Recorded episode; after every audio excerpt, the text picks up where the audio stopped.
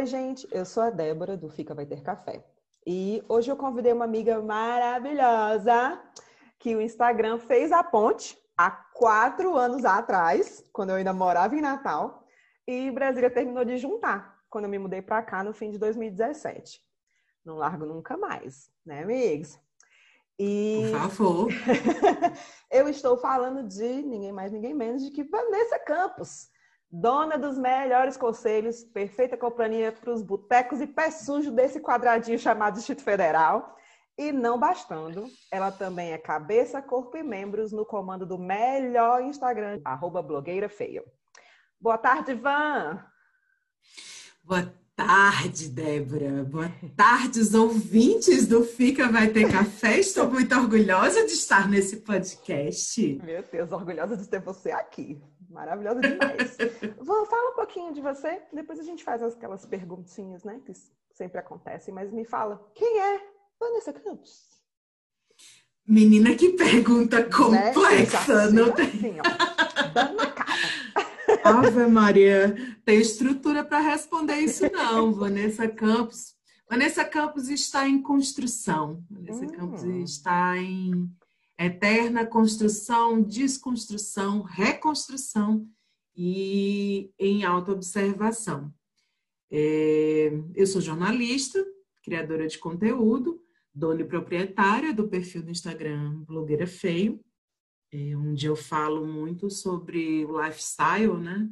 Falo muito sobre moda inclusiva, pequenos produtores, alimentação consciente, uhum. é, meditação, corpo, mente e coração. Quase um, quase um Capitão Planeta, né? Praticamente. Planeta! eu sou pernambucana, mas eu moro em Brasília aí tem uns bons 11 anos. Uhum. É, Blogueira Feio começou de uma maneira muito despretensiosa.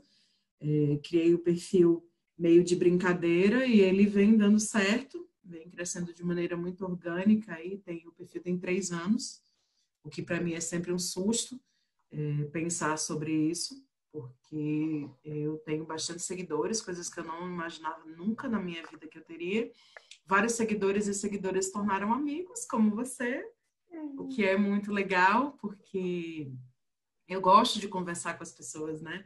Eu gosto de ouvir as pessoas. O, o, o meu espaço é um espaço de diálogo e de, de construção mesmo. Eu não estou ali falando sozinha, nem uhum. tenho a uhum. pretensão de é, sei lá, de ser a pessoa que vai direcionar a vida de ninguém. Eu estou tentando direcionar a minha, eu acho que já é o suficiente.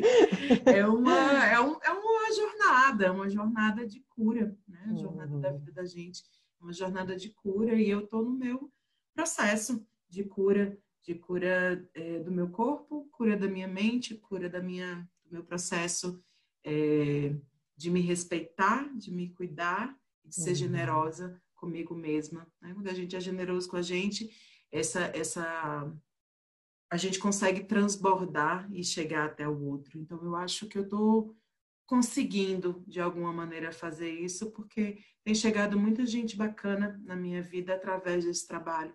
Tenho conseguido chegar a muitas pessoas, e isso, para mim, assim, é sensacional. Hum.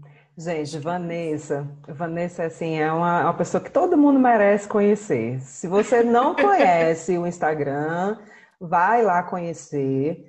É, além de moda inclusiva, de body positivo, de autocuidado, tudo que a gente já citou aqui, tem os gatos maravilhosos, tem cuscuz, tem cuscuz que é boa nordestina, come cuscuz né? Tem várias, várias receitas de uhum. cuscuz, uhum. várias indicações de comidinhas, de restaurantes, de bares, que é uma das coisas. Olha, comer é um negócio muito bom. E quando a gente uhum. faz as pazes com a comida, a gente compreende que comida é prazer, é sustento, é nutrição, é uma fonte profunda de, de é, conexão, inclusive com as nossas memórias. Assim, às vezes eu, eu é, tô com saudade de Recife, tô com saudade de casa. Aí, pô, eu como alguma coisa que eu comeria na casa da minha mãe, uhum. ou alguma uhum. comida que me lembra é, uma, uma comida que eu gosto de muito, que é tapioca. Então, tapioca com carne de sol e banana da terra.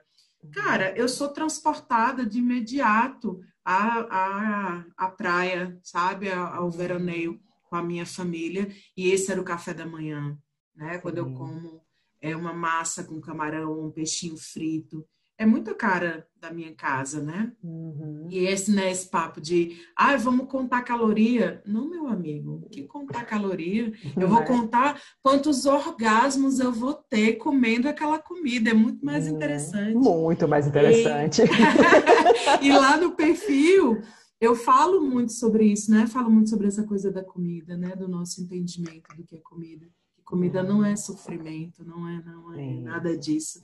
Então também tem dicas de comida para gente, de pratos interessantes e receitas de cuscuz. Além de tudo, tô falando né, de cuscuz e tapioca, os meus gatos Sim. se chamam cuscuz e tapioca. Exato.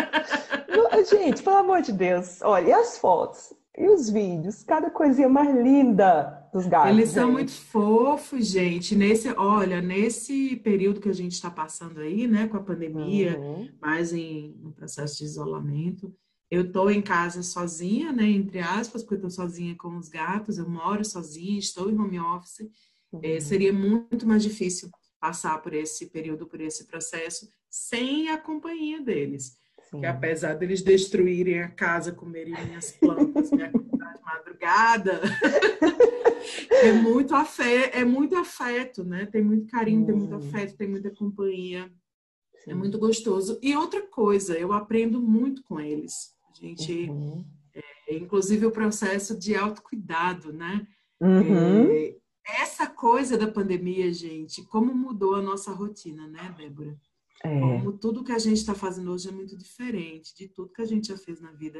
Eu sou uma uhum. pessoa que, que é, fazia muitas coisas ao ar livre. Né? Assim, uhum. Eu pratico yoga há muitos anos, pratico caminhada há muito tempo, adoro, é um dos exercícios que eu mais gosto. Uma das vantagens de Brasília é que Brasília é essa cidade parque, então cheia de árvore, de verde. Eu moro próximo de um parque, literalmente. Então, uhum. é, era hábito meu ir caminhar todo dia de manhã. Então, esse processo de isolamento tem me deixado literalmente dentro de casa sem fazer essas coisas e, eu tenho muito, sinto muita falta.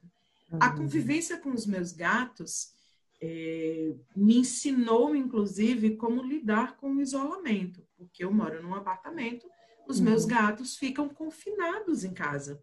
Sim. Então, eles já viviam em confinamento antes uhum. do, da pandemia de coronavírus, né? Uhum. Então, eu comecei a entender os processos de sono deles, né? Eles dormem muitas horas. É que a gente acha que eles dormem muitas horas, mas é que eles dormem durante o dia porque eles são notívagos. Uhum. Então, enquanto eles estão dormindo, eu estou trabalhando eles são bichos que gostam do silêncio, que gostam da tranquilidade, que gostam da paz. Então eu fico trabalhando no computador e eles ficam do lado na cama dormindo. Aí quando dá uhum. mais ou menos ali uma e meia, duas da tarde, que é quando começa a bater sol na minha varanda, eles levantam e vão tomar sol. E aí eu penso, opa, tá na minha hora também de tomar sol, né? Pegar ali. Uhum. E eu vou tomar banho de sol com eles. Depois eles saem, vão fazer os exercícios deles, se alongar, correr, brincar, vão comer, tomar água. E eu fiquei olhando para essa rotina deles, assim, como me ensinou também ter tempo e organizar a minha rotina do meu dia para isso, para dormir, para comer, para me exercitar, para tomar sol, que era um negócio uhum. que eu uhum. fazia na rua, agora eu vou para varanda tomar meu sol. Eu até brinquei, eu disse, gente, eu tô me tornando uma gata também. Querida, já nasceu gata. Já tá nasci gata, agora, agora estou só sendo felina. Mas Isso. como esses processos né, de convivência, de observação, também têm me mudado naturalmente. Pois é. Eu, assim, não tenho gatos, né? Mas eu tenho visto muita gente que tem gatos falar isso, assim, que tá aprendendo a levar as coisas com mais calma, porque fica observando os gatos e dizendo assim, gente, por que a minha vida não pode ser assim, né? Então a gente vai adaptando o que dá para fazer, né, dentro do possível. É, Van, Eu tenho aquela perguntinha básica que eu geralmente faço nos podcasts. Qual que é o drink do dia? Eu vi aí que você tava com a garrafinha. Meu drink do dia é água. Ai, gente! Olha.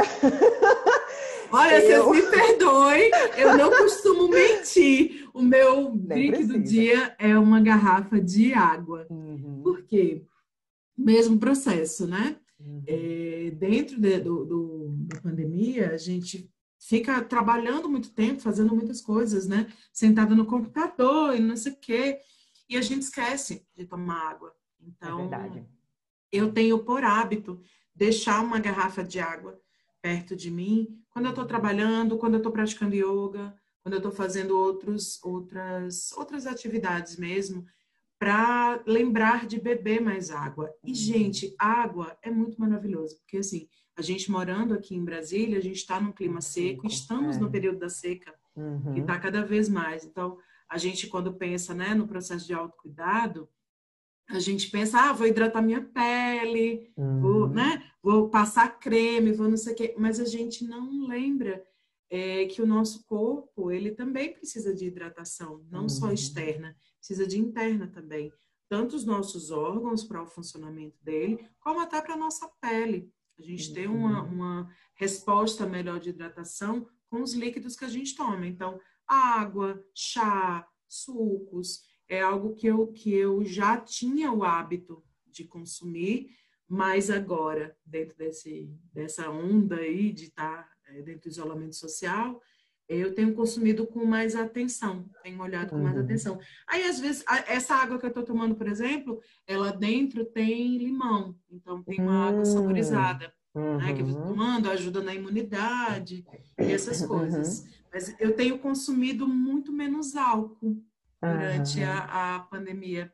Porque eu, na, a, a, eu adoro drinks, faço uhum. para mim os drinks, e adoro uma cervejinha, sobretudo quando eu estou fazendo faxina.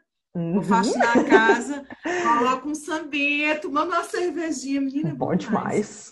Mas eu tenho consumido menos álcool, porque uhum. né, a gente agora está com mais tempo para estar com a gente. Uhum. Eu descobri que, o, que a minha paixão, assim, é, pela bebida, né, é pelo, é pelo processo de socialização. Socialização, então, eu gosto verdade. da mesa de bar, uhum. não necessariamente é, das bebidas. Tanto que nos últimos tempos eu já estava bebendo muito menos, né, uhum. consumindo muito menos álcool, é, porque tem um custo, né, gente? A gente beber o álcool, ele tem um custo é, físico. Então, é. como eu pratico yoga todos os dias, você beber bebida alcoólica, né, consumir a bebida alcoólica, significa que eu tenho que hidratar mais o meu corpo.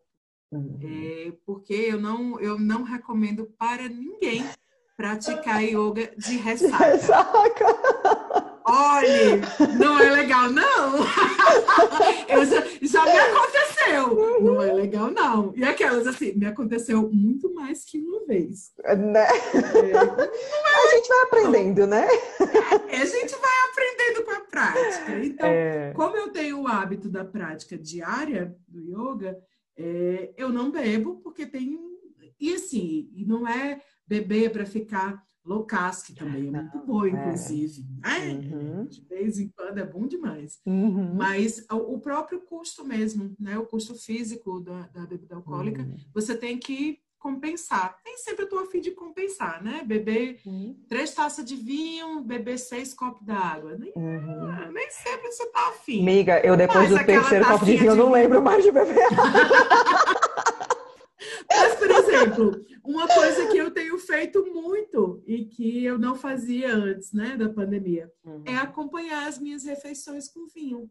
Hum, então, almoço, uma taça de vinho tinto ou um vinho uhum. branco, jantar também. É, recomendo, é muito bom. Você harmonizar, eu não sei harmonizar, não sei nada dessas porra, não, viu? Eu gosto de beber um vinhozinho né? e tem sido bom fazer ali aquele momento, né, de parar para comer. E eu gosto de montar um, a mesa bonita para mim, de café da manhã, ou de almoço, ou de jantar. Eu monto mesmo, eu tenho meu jogo americano bonito, coloco lá, monto, boto flor, preparo um prato bonitão, coloco ali, aquele momento é só meu. Aí eu coloco é, um jazz, cuidado, coloco uma né, musiquinha para tocar. É totalmente autocuidado. Uhum, totalmente é. autocuidado. A gente come com muita pressa. A gente, uhum. na maioria das vezes, come na frente do computador, é. na frente da hum. televisão, com o celular na mão. Uhum. É, e aí a gente não presta atenção no ato da comida. A gente não está ali no momento presente mesmo. Verdade. E aí, quando você come desatento, você não presta atenção no sabor. Você nem sabe se você gosta direito daquilo ali ou uhum. quais ingredientes fazem parte do seu prato, né? É. Você não presta atenção na sua satisfação então, às vezes, no meio do prato, você já estaria satisfeita, sabe? Se você estivesse uhum. comendo com atenção ali. Mas como você não prestou atenção, você botou o prato, você acha que você tem que comer ele todo, né? É a sua é. tarefa ali, você vai comendo no automático. Aí você uhum. termina de comer o prato, às vezes fica aquela sensação de estufamento, uhum. porque você comeu mais do que você precisava. Verdade. É, o seu corpo estava ali dizendo que você não precisava. Mas aí você estava entretida na televisão, uhum. ou no computador, ou no celular respondendo uma mensagem, aí não mastigou direito, aí a digestão não aconteceu direito, enfim, tudo errado. E é. esse foi um entendimento que eu tive muito recente, assim, do ano passado para cá, quando eu comecei a praticar Mindful Eating. Uhum. Que é a atenção plena enquanto você está nas refeições. Essa né? era, era então, uma das minhas perguntas. Eu ia. Já me adiantei. Mande casa. Já me adiantei. Uhum. Cara, é que assim, mudou tão completamente a minha forma de me relacionar com a comida, de enxergar a comida e de uhum. entender é, esse momento como um momento meu, sabe? Uhum. Assim, desde o ato de montar uma mesa para você, eu que tenho o hábito de receber, tinha, né, o hábito de receber pessoas em casa e gosto do ritual de montar uma mesa bonita para receber, para a pessoa comer ali comigo, por que, que eu não podia fazer isso comigo mesma? Exato. Eu mereço, eu mereço menos do que eu dou para o outro? Não, eu mereço não. tanto quanto, né? Então, uhum. Então, é, eu monto as mesas bonitas para mim. A mesa uhum. para uma pessoa só. E uma coisa que é interessante, eu fui entendendo assim que eu posso ter inclusive trilha sonora para as minhas refeições. Sim. Então eu monto playlists para as minhas refeições. Ai, então, tipo, legal. de manhã, o meu café da manhã, eu não tenho o hábito de comer de manhã, se eu não sinto fome. Uhum. Aí veja como é o entendimento de você prestar atenção, né, em você. Uhum. Eu prestar, eu achava que eu não tinha fome de manhã. Uhum. Então, eu, eu até brincava, dizia, ah, não, eu faço jejum intermitente natural. Gente, não façam, não façam jejum intermitente, viu? Isso é uma desgraça para o corpo sobretudo para quem é, já viveu de, com processos de compulsão alimentar como eu, uhum. a privação de muitas horas sem comer, o corpo da gente entende aquilo como uma restrição e aí ele se prepara para as defesas. Eu tive muitos episódios de compulsão alimentar por causa de jejum intermitente. Sim. E eu fui entender isso depois de um tempo. Uhum. É, depois de muito tempo, né, de processo de entendimento da minha compulsão e tal. E aí, como eu não tinha fome, só que assim, eu não tinha fome cedo. Uhum. Oito e pouco, sete e pouco da manhã. E eu acordo muito cedo. A minha fome, ela começa ali umas 10 horas da manhã. Eu sou do mesmo jeito. 10, 10 e meia. Aí o que que eu fazia? Como 10 e meia já é assim, muito para mim, né, muito próximo da hora do almoço, porque eu acordo muito cedo, eu não comia. Eu fazia, não, se eu comer, quando chegar no almoço, eu não vou ter fome. E aí, por anos, anos, anos, anos, eu passei fome, gente. Uhum. E eu introjetei na minha cabeça de uhum. que eu não uhum. tinha fome, quando na verdade eu estava forçando o meu corpo a ter fome, né? E aí, quando eu chegava no almoço, é, sempre apressada, trabalhando, não sei o quê, não prestava atenção. E aí eu comia engolindo, né? Você uhum. literalmente não mastiga direito, não presta atenção. E essas coisas, elas foram mudando quando eu comecei a prática do Mindful Eating. Uhum. Quando eu compreendi, por exemplo, que beleza, 10 horas da manhã eu começo a ter fome, eu não preciso comer um cuscuz, uma tapioca, uhum. que é um negócio que vai encher muito mais o meu corpo. Eu como um iogurte, eu separo uma saladinha de fruta, eu faço uma, eu faço uma refeição mais leve. E aí, uhum. quando eu vou almoçar, tá eu tô com fome. Uhum. Eu já gastei, inclusive, né? a, na energia da prática de yoga ou do, do pular corda, que agora eu estou trabalhando, trabalhando cardíaco, né? Pulando uhum. corda, já que eu não, não tenho uma possibilidade de caminhar. Então, assim, você vai entendendo o funcionamento do seu corpo quando você aprende sobre ele, né? Quando você presta atenção. E uhum. isso é absolutamente autocuidado. Sim. Totalmente, é. assim, o respeito ao seu corpo e, e a quem você é. Uhum, é. é. já que a gente está falando de, de comida, de comer, do ato de comer, de se alimentar, né? É, o que que acontece? Eu pedi para alguns amigos me mandarem depoimentos um, sobre o que que eles pensam, né? É, sobre autocuidado, como que eles têm lidado com esses tempos de pandemia, se mudaram hábitos, enfim. E aí eu tenho um áudio aqui da Karen, que ela é nutricionista, né? Então eu vou botar para a gente ouvir. Oi, meu nome é Karen Pedregal, eu sou nutricionista, além de jornalista, e tenho um filho de 4 anos de idade. É, logo que começou o isolamento social, eu pensei logo em alimentação, né? Então, assim, importante é mais do que nunca fazer boas escolhas alimentares, porque precisava focar no, no sistema imune, porque por mais que a gente estivesse em casa e protegidos, a gente não poderia ficar doente de nenhuma outra coisa, né? Para não ter que sair para ir para médico, para ir para o hospital e se arriscar a ser contagiado, né?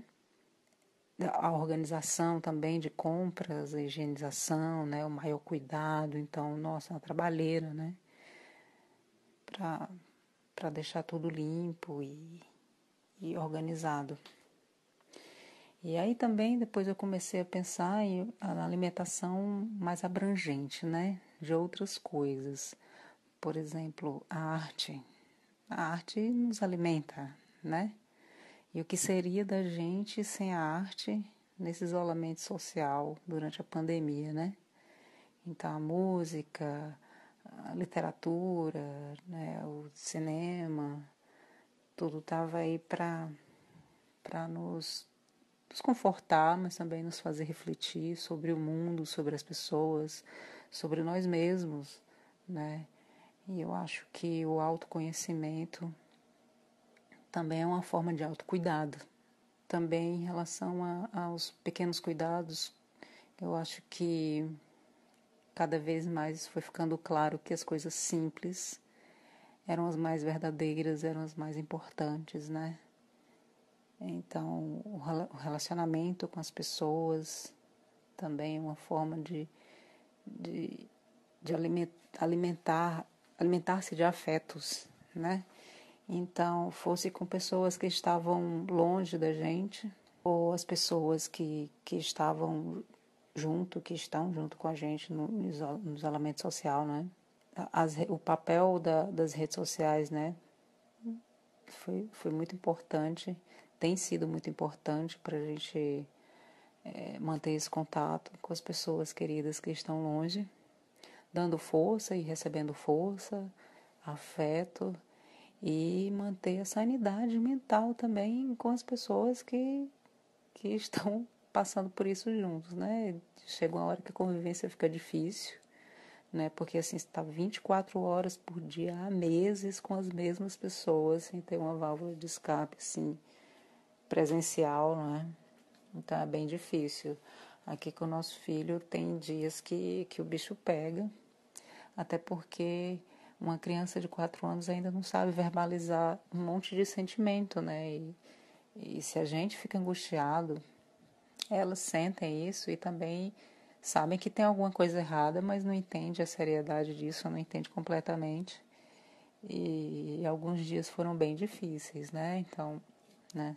Eu sempre falo que ele é, é o ele é sol e o mar da gente aqui dentro, porque a gente não tem esse acesso à natureza lá fora, mas ele é a natureza pulsando aqui dentro, né? E aí pode estar tá num dia nublado, pode estar tá num dia ensolarado, o mar pode estar tá revolto ou tranquilo.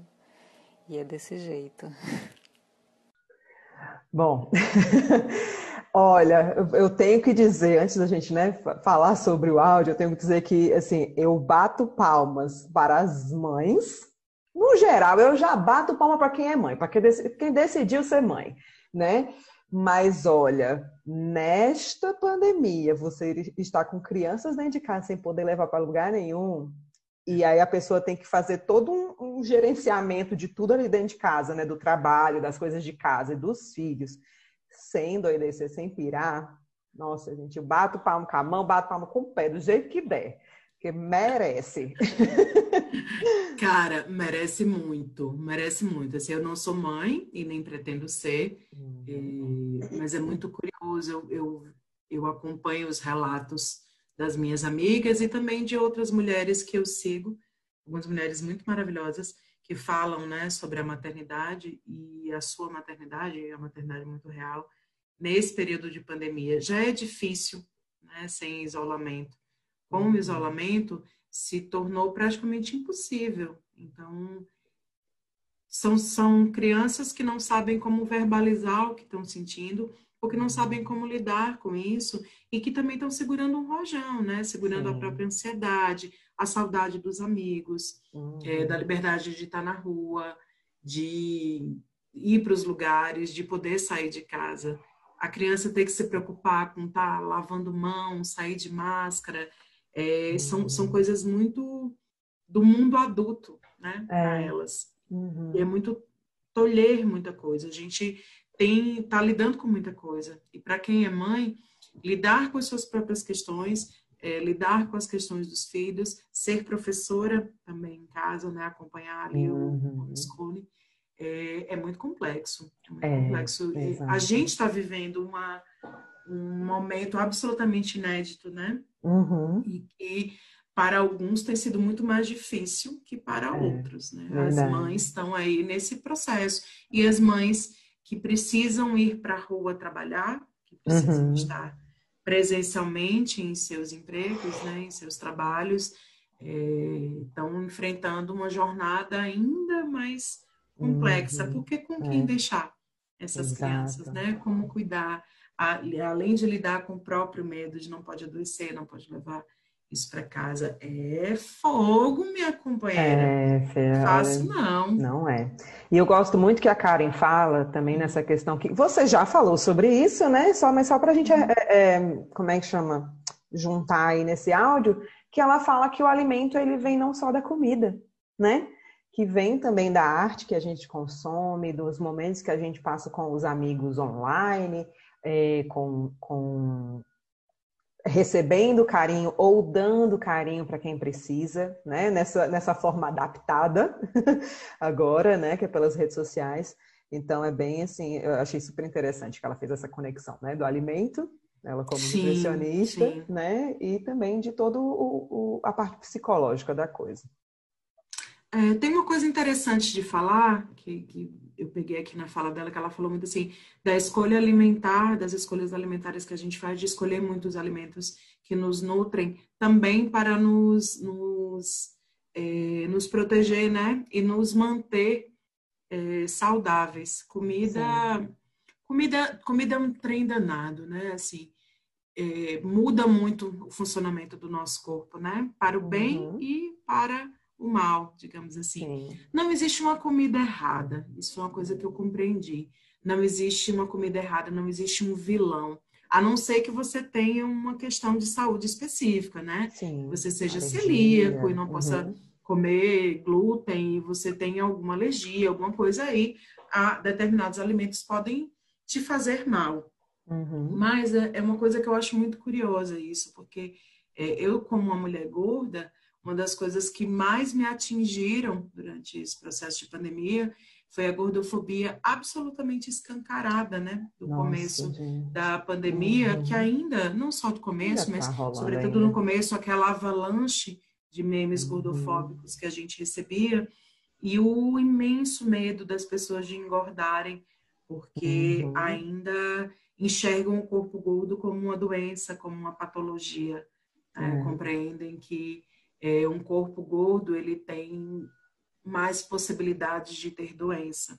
Uhum. E isso é uma falácia muito gigantesca, né? Estou tão errado, gente. Quando, é. quando você observa, e aí eu sempre faço essa, essa comparação, assim, é, se você for observar o meu corpo, certo? Eu tenho 1,70m e peso 106 quilos. Uhum. Eu peso 106 quilos há quatro anos. Né? Nesse período, eu pratico esportes, eu tenho uma alimentação é, muito equilibrada e o meu uhum. peso é o mesmo. Sim. O meu corpo, ele obviamente mudou pela prática, sobretudo, né, de exercícios e também é, da alimentação. Uhum. Ele ganhou mais tônus muscular, ele tem, é, ele tá, tá mais delineado, menos inchado. Uhum. Mas é, é, o peso que eu tenho, até porque músculo Isso. pesa, né? Exatamente. Aí beleza. O meu corpo, dentro desse entendimento, né, gordofóbico, é um corpo adoecido, para quem olha. Uhum. Só que aí, se você tem um atleta, uma pessoa que tem um corpo musculoso, que tem pouca gordura no corpo, é, tem um aspecto magro, né, tem a mesma altura que eu, e pesa 106 quilos, mas a aparência dele é magra, você coloca do meu lado, você vai compreender que aquela pessoa é saudável, uhum. que o uhum. corpo daquela pessoa é saudável e o meu corpo gordo, pelo meu peso, né, pela minha aparência, uhum. é um corpo adoecido. Sim. Só que, quando a gente vai olhar para o corpo do atleta, é o corpo mais adoecido que existe, porque é o corpo que tem uma série de problemas é, de articulação, né, articulares mesmo, porque é um corpo que exige muito mais, né? Hum. É, muitas vezes joelho. Levado ao limite, né? Levado ao limite, com a é. alimentação extremamente é, restritiva para o desempenho, para a performance. Então, quando você vai olhar, inclusive, as taxas, talvez as taxas do meu corpo gordo sejam mais saudáveis do que aquele corpo ali. A gente foi levado a entender e a compreender, e assim, nós, sociedade, e isso também um entendimento de médicos que praticam uhum. muita gordofobia em seus consultórios. Nossa, é, e isso, e isso é muito maluco. Hum, me deixou completamente... O que foi? É, um médico que passou uma receita para a mulher dizendo que, ela tinha que comprar uns cadeados. De cadeados. Gente, Sim, mas eu fiquei tão também. indignada, tão indignada que você não tem noção isso, da raiva isso que daí, noção é, da raiva isso que eu passei. Daí, é, uhum. isso daí é o, é o auge, né? É o auge, uhum. assim, a coisa mais absurda, né? É, é, que a gente vê como a prática do racismo, como a prática da homofobia. Essa é uma prática gordofóbica e que é muito comum no ambiente médico. E não apenas médico clínico, mas nutricionistas, é, psicólogos, uhum. é, que deveriam ser as pessoas que cuidariam melhor do nosso corpo, da nossa mente, é, uhum. também tem essas práticas. Mas isso vem de uma prática que foi, que foi aprendida assim. É uma coisa muito das, antiga, né? Dentro das tá universidades, mudando. né? Uhum. Tá mudando. A gente já vê é. os nutricionistas com, com um entendimento é, mais humanizado e menos clínico, patológico, uhum. né? Inclusive, observar aquilo ali. Uhum. A Karen, né, que a gente ouviu o, o, depoimento dela, ela é a minha nutricionista. Né? Isso e é muito legal, porque assim, a é gente, a gente vai. Maravilhosa, maravilhosa. A gente vai encontrando, e foi o meu entendimento nutricional, né? Eu sou uma mulher de 41 anos que vivia a vida inteira entrando e saindo de consultórios porque eu queria me alimentar melhor, eu não queria emagrecer, eu queria uhum. me alimentar melhor. E eu entrava e saía de consultórios em que, quando eu falava que queria ter uma alimentação melhor, as pessoas entendiam que eu queria emagrecer e me uhum. passavam dietas restritivas que eu não fazia uhum. e abandonei vários é, tratamentos, ditos uhum. tratamentos, né, no caminho, até encontrar um, um caminho que fosse mais é, de entendimento comportamental mesmo.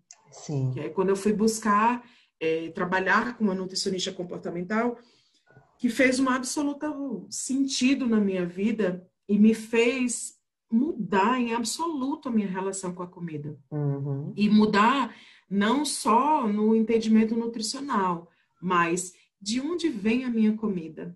Qual é a cadeia produtiva que eu estou alimentando nesse processo? Então, assim, uhum. é, o alimento que eu consumo, ele tem mais nutriente, ele tem mais veneno do que nutriente, porque uhum. não adianta nada se eu estou ali comendo um monte de tomate que eu comprei num fornecedor que usa agrotóxico.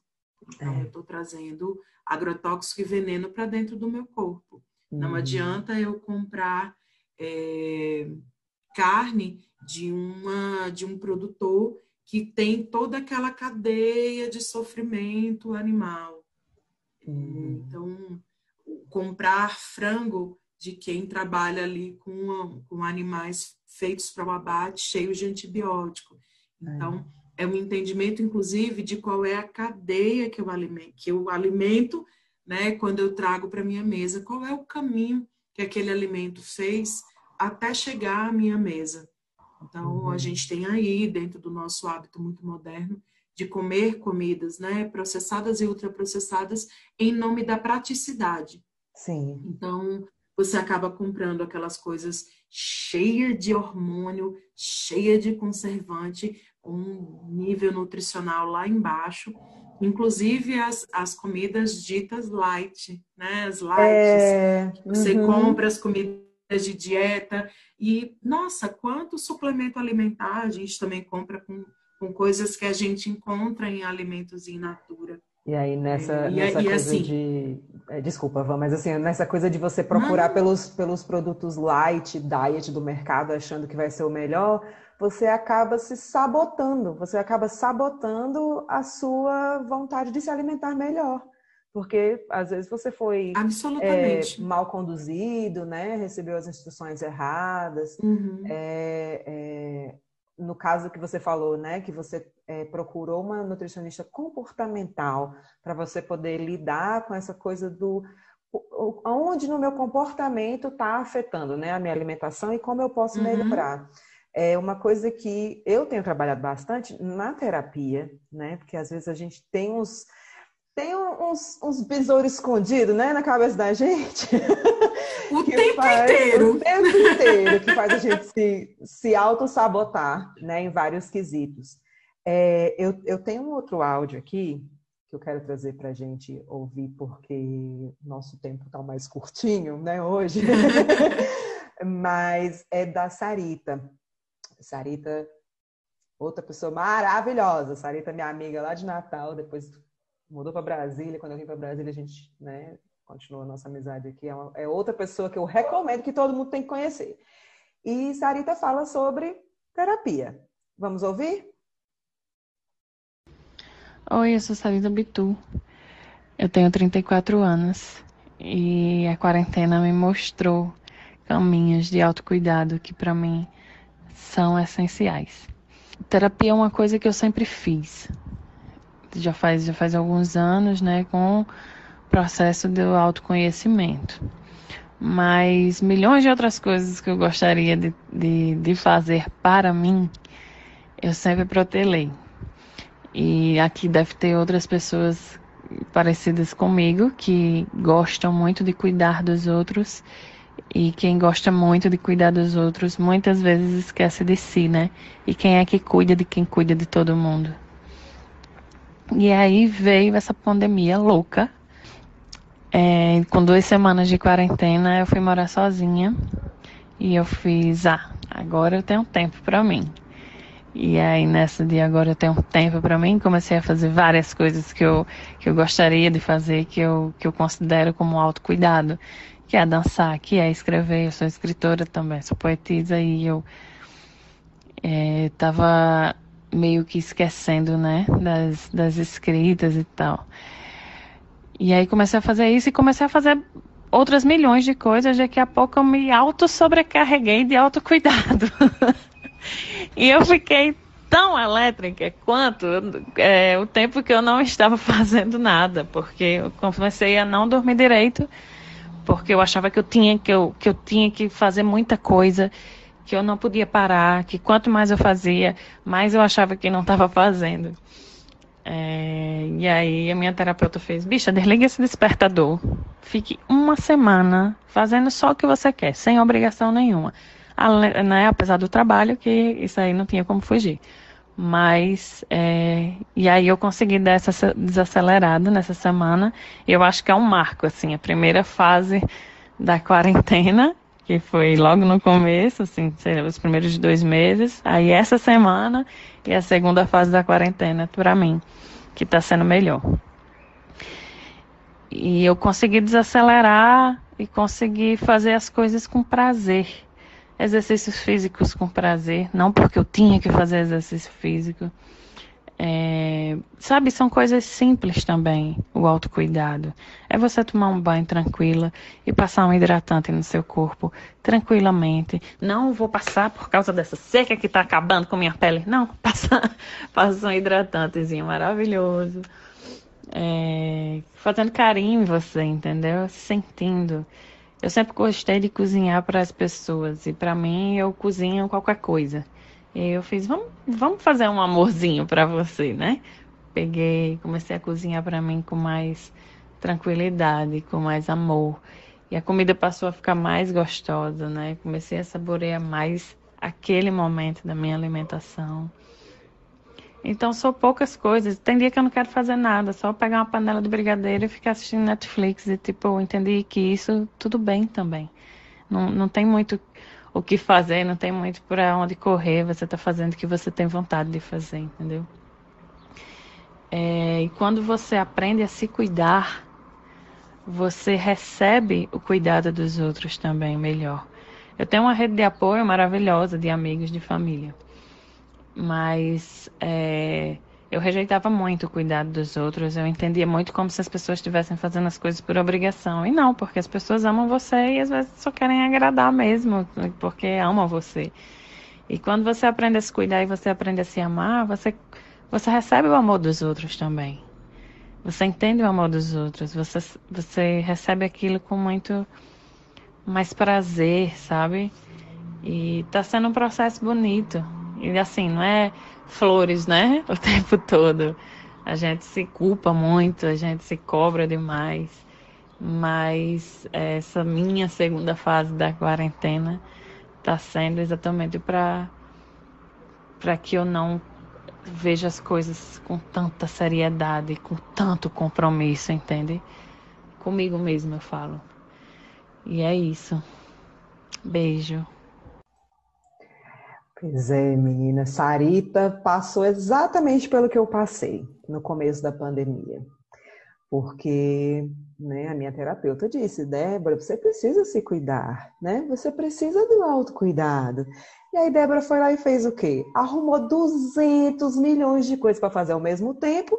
Daí estava estafada, porque ninguém para para só cuidar de si, né? Tem o trabalho, a vida continua acontecendo.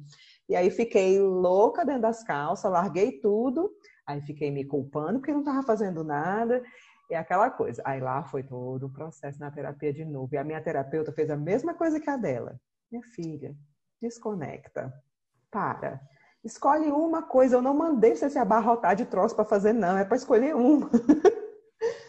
e aí pronto, eu, eu venho nesse é processo. Muito comum, né? É assim, eu acho é. que essa, essa é uma coisa muito comum, não apenas no processo da pandemia, mas na nossa vida. A gente, é, quando a gente começa a falar de autocuidado, todo mundo, ah, autocuidado é skincare. Não. Autocuidado não é só uhum. skincare. Uhum. Skincare é super importante, inclusive, a nossa pele, ela precisa de cuidado, ela precisa de atenção, é, ela precisa de cuidados específicos, inclusive, né?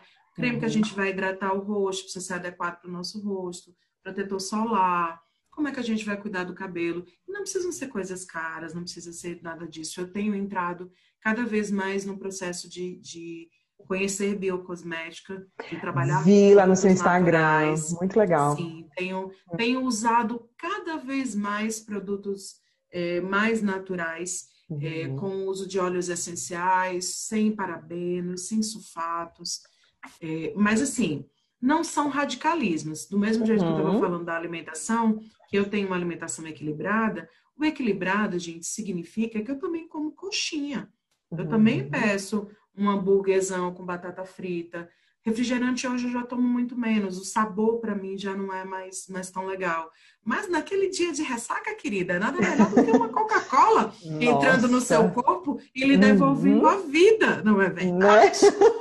Glicose pura. Eu, o segredo, né? Ah, qual é o segredo? Você é muito equilibrado, não sei o quê. Tá na busca do equilíbrio, que é uma busca constante. Aí você tá, eu estava ouvindo a Sarita e pensando nisso. No comecinho da pandemia, eu também caí nessa armadilha aí. Uhum. É, eu vinha de um processo muito cansada.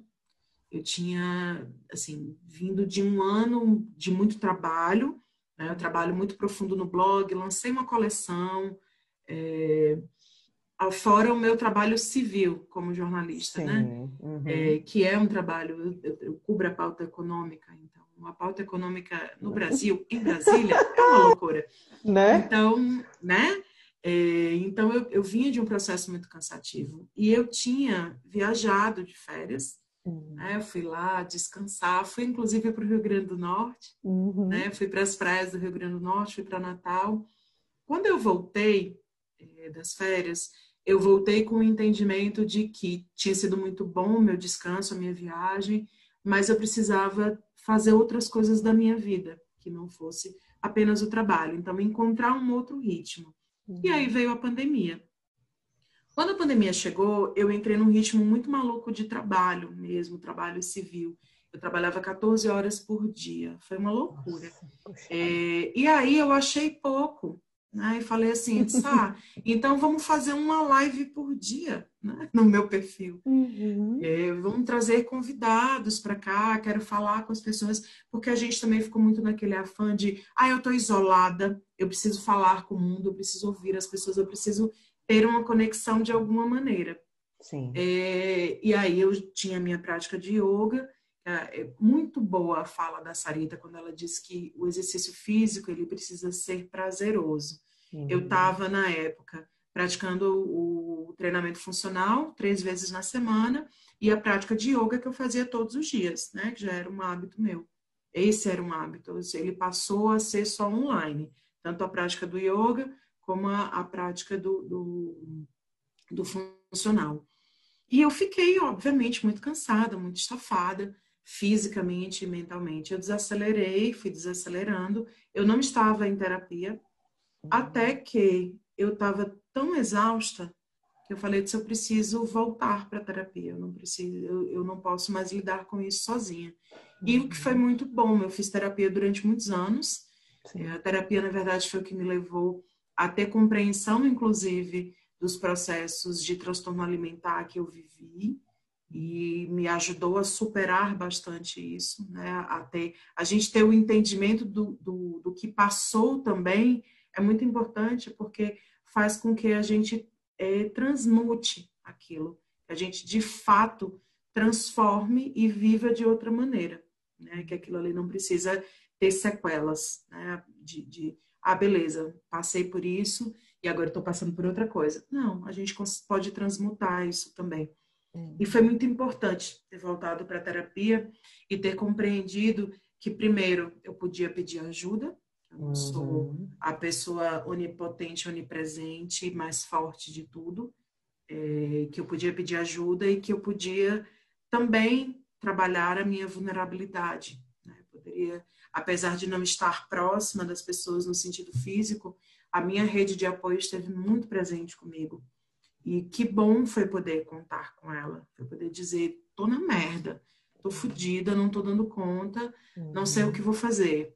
É, foi muito bom ter, ter sentido medo, ter me permitido sentir medo. O medo não é um sentimento ruim, ele também nos protege. Quando a uhum. gente também compreende a função do medo, a gente para de demonizá-lo, porque a gente é criado para ser corajosa. Você precisa ser corajosa, você precisa ser brava, você precisa dar conta.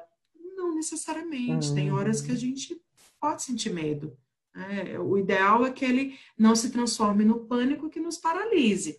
Mas Isso. olhar para aquele medo e dizer: tudo bem, eu estou com medo, mas eu vou entender o meu medo e vou trabalhar nos pontos que estão me trazendo esse sentimento para que eu me sinta forte para caminhar além. Eu não preciso fazer isso sozinha. Uhum. Eu não preciso me envergonhar do meu medo. É, ele não significa que eu sou uma pessoa fraca.